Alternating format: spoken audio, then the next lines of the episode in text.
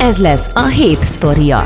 Előre szólunk a Trendefemen, és utána itt az Equilor Podcast csatornáján a felmondások egyik nyertese az Amazon lehet, mely számos területen tudja alkalmazni a Boeing-től távozó mérnököket. Csak a drón házhozszállítási részlegen 32 korábbi Boeing mérnököt alkalmaznak, de más területeken, ahol a gépeknek és embereknek kell együtt működniük, például a félig automatizált raktárában hasznosítható a felhalmozott tapasztalat az egykori Boeing alkalmazottaknak. Az Amazon mellett sokan még a SpaceX-hez vándoroltak át. Véletlenül a fiatal pályakezdő mérnököknek is izgalmasabb kihívásokat nyújt az Amazon vagy a SpaceX, mint a Boeing. A vállalat renomia is csorbát szenvedett az utóbbi időkben, gondolatunk a kétszer és halálos balesetet szenvedett Boeing 737 MAX repülőgép modellekre, valamint a 787 Dreamliner-re keresztelt típusra, melyben az amerikai légiközlekedési hatóság pár hete talált számos gyártási hibát. Ha ez nem lenne elég, a vállalat kereskedelmi légiközlekedésben található szinte egyetlen vetétásnak számító Airbus is rohamléptekkel köti az új megrendelésekről szóló szerződéseket a nagyobb légitársaságokkal.